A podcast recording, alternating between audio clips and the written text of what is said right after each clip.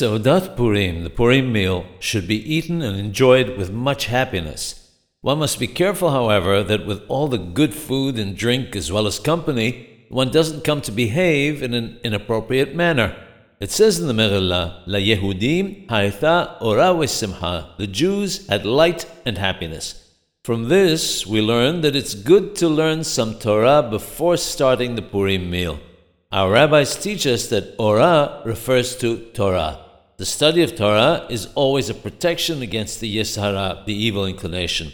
Whenever there's a celebration, it tries extra hard to cause us to stumble. And in the case of the Purim Seudah, the Torah study will protect us from falling into the trap of any inappropriate behavior during the meal.